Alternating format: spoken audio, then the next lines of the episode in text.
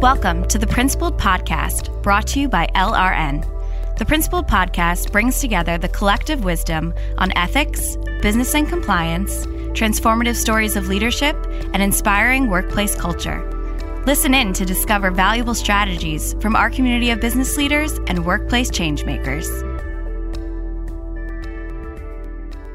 Hello and welcome to another episode of LRN's Principled Podcast. My name is Ben DiPietro.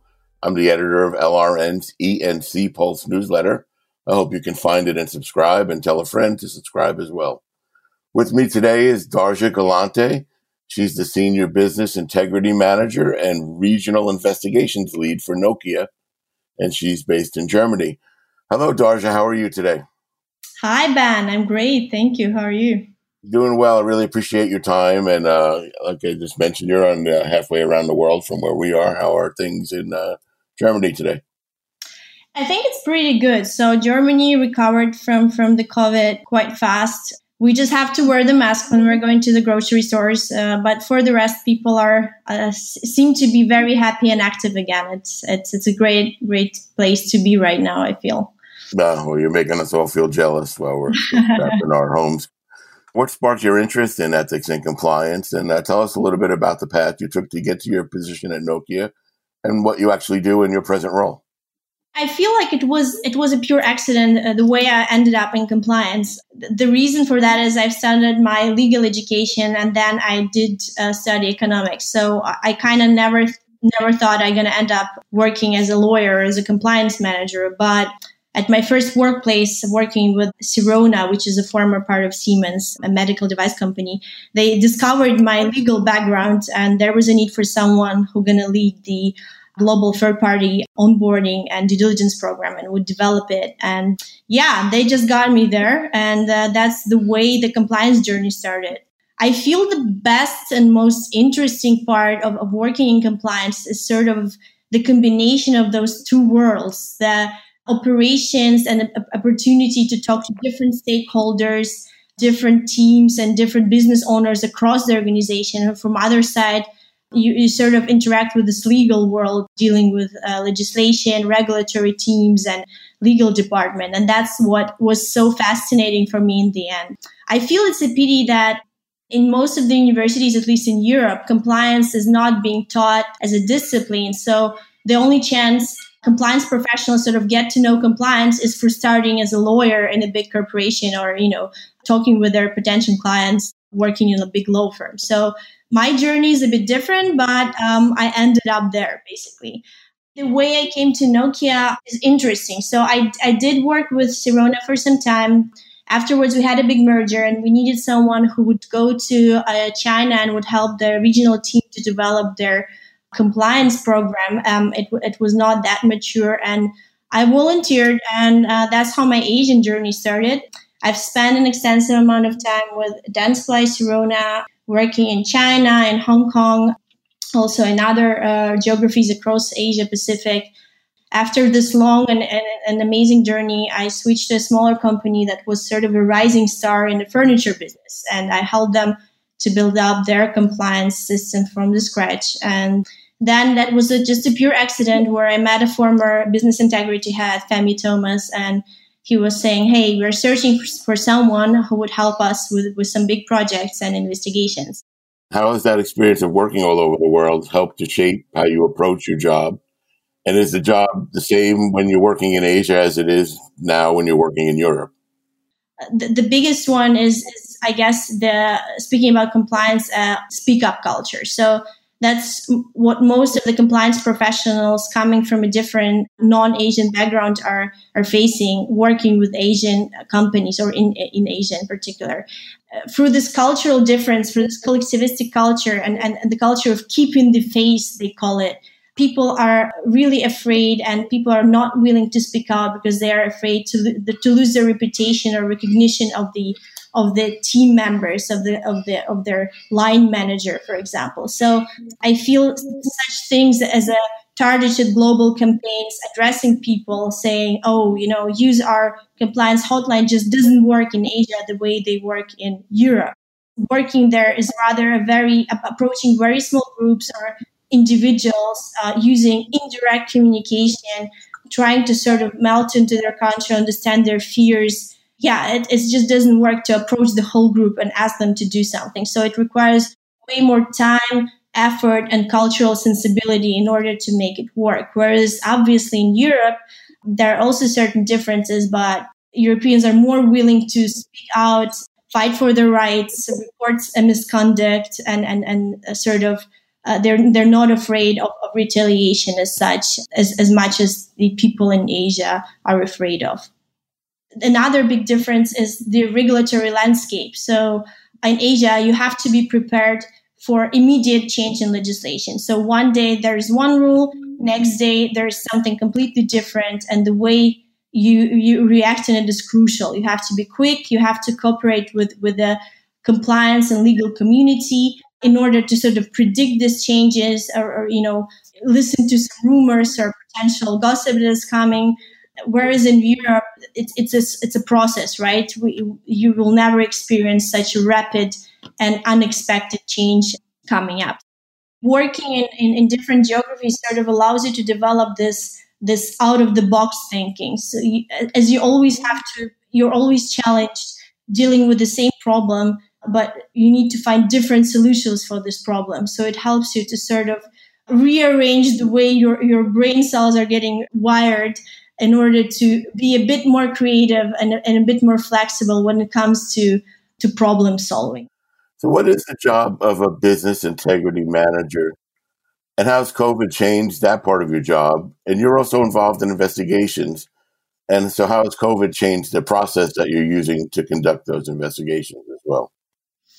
I would say the, the job of a business integrity manager is not, not much different from a job of a compliance and ethics manager. So that's just day to day business, less operational, more project based. And, and the main focus of my work right now are investigations. And for sure, through COVID, we face some challenges. Conducting face to face interviews is, is nearly impossible right now. Many locations are working from a distance creating this trustful connection while being in one room, this is something which has been very challenging right now. Nevertheless, we never had the culture of switching on the camera while doing those interviews on WebEx. So it was usually an audio connection. And now people are actually doing it voluntarily. I feel like everybody are missing this personal touch, missing seeing other human beings around them. So it, it was possible to at least partially replace this face to face atmosphere with, with the video connections. But it's definitely way more challenging to not being able to read the face expression, you know, the mimics uh, and, and, and the rest of the nonverbal communication that is usually very helpful during our interviews with suspects or witnesses or anyone else. How do you compensate for that? And then are there any advantages to doing investigations that don't involve sitting in front of someone?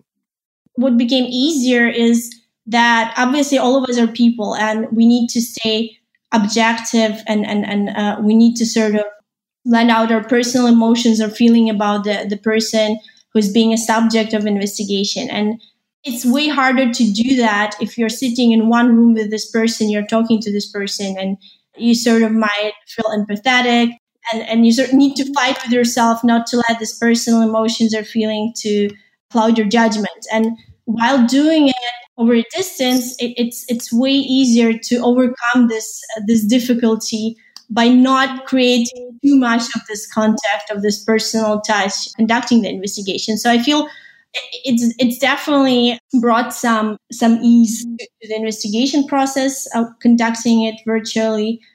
Are you seeing an uptick in reporting during the pandemic? And why or why not you think that might be happening? And what can be done to ensure people who do come forward don't face retaliation? It sounds like you've got stronger laws there for, for one that certainly make that easier.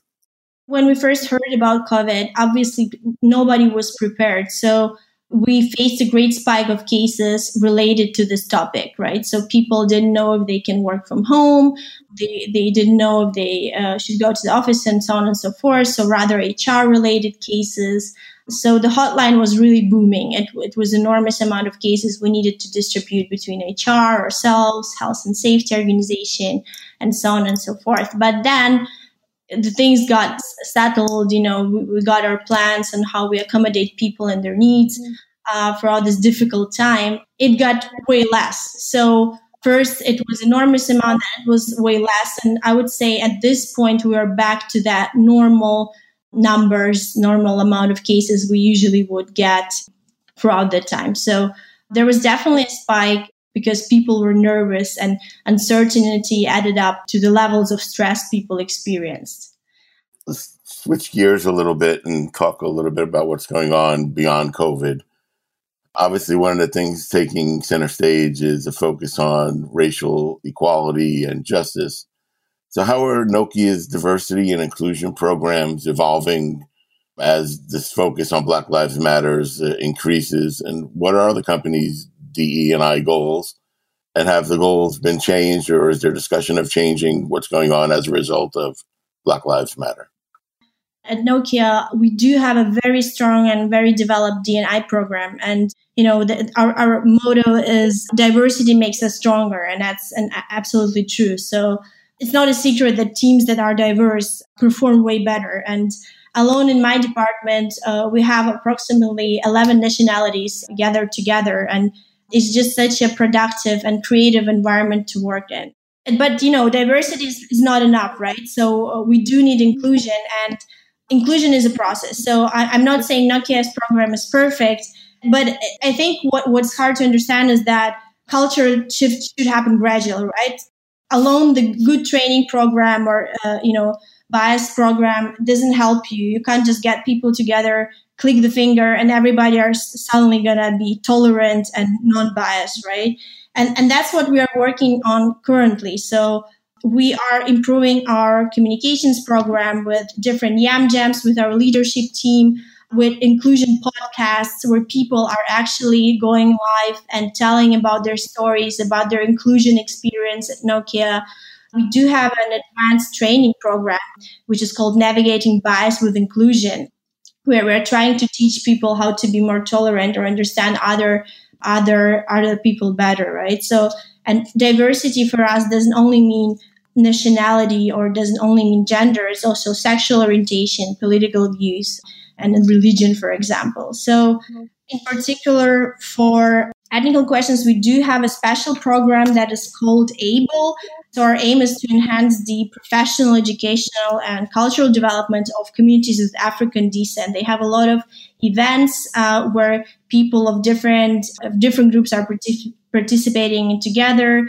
We have an empathy training and so on and so forth. So, I'm really happy to see that Nokia didn't have to actually change much about the program because it was always mm-hmm. our one of our top priorities to to make this community Nokia community close and and and sort of tolerant towards each other.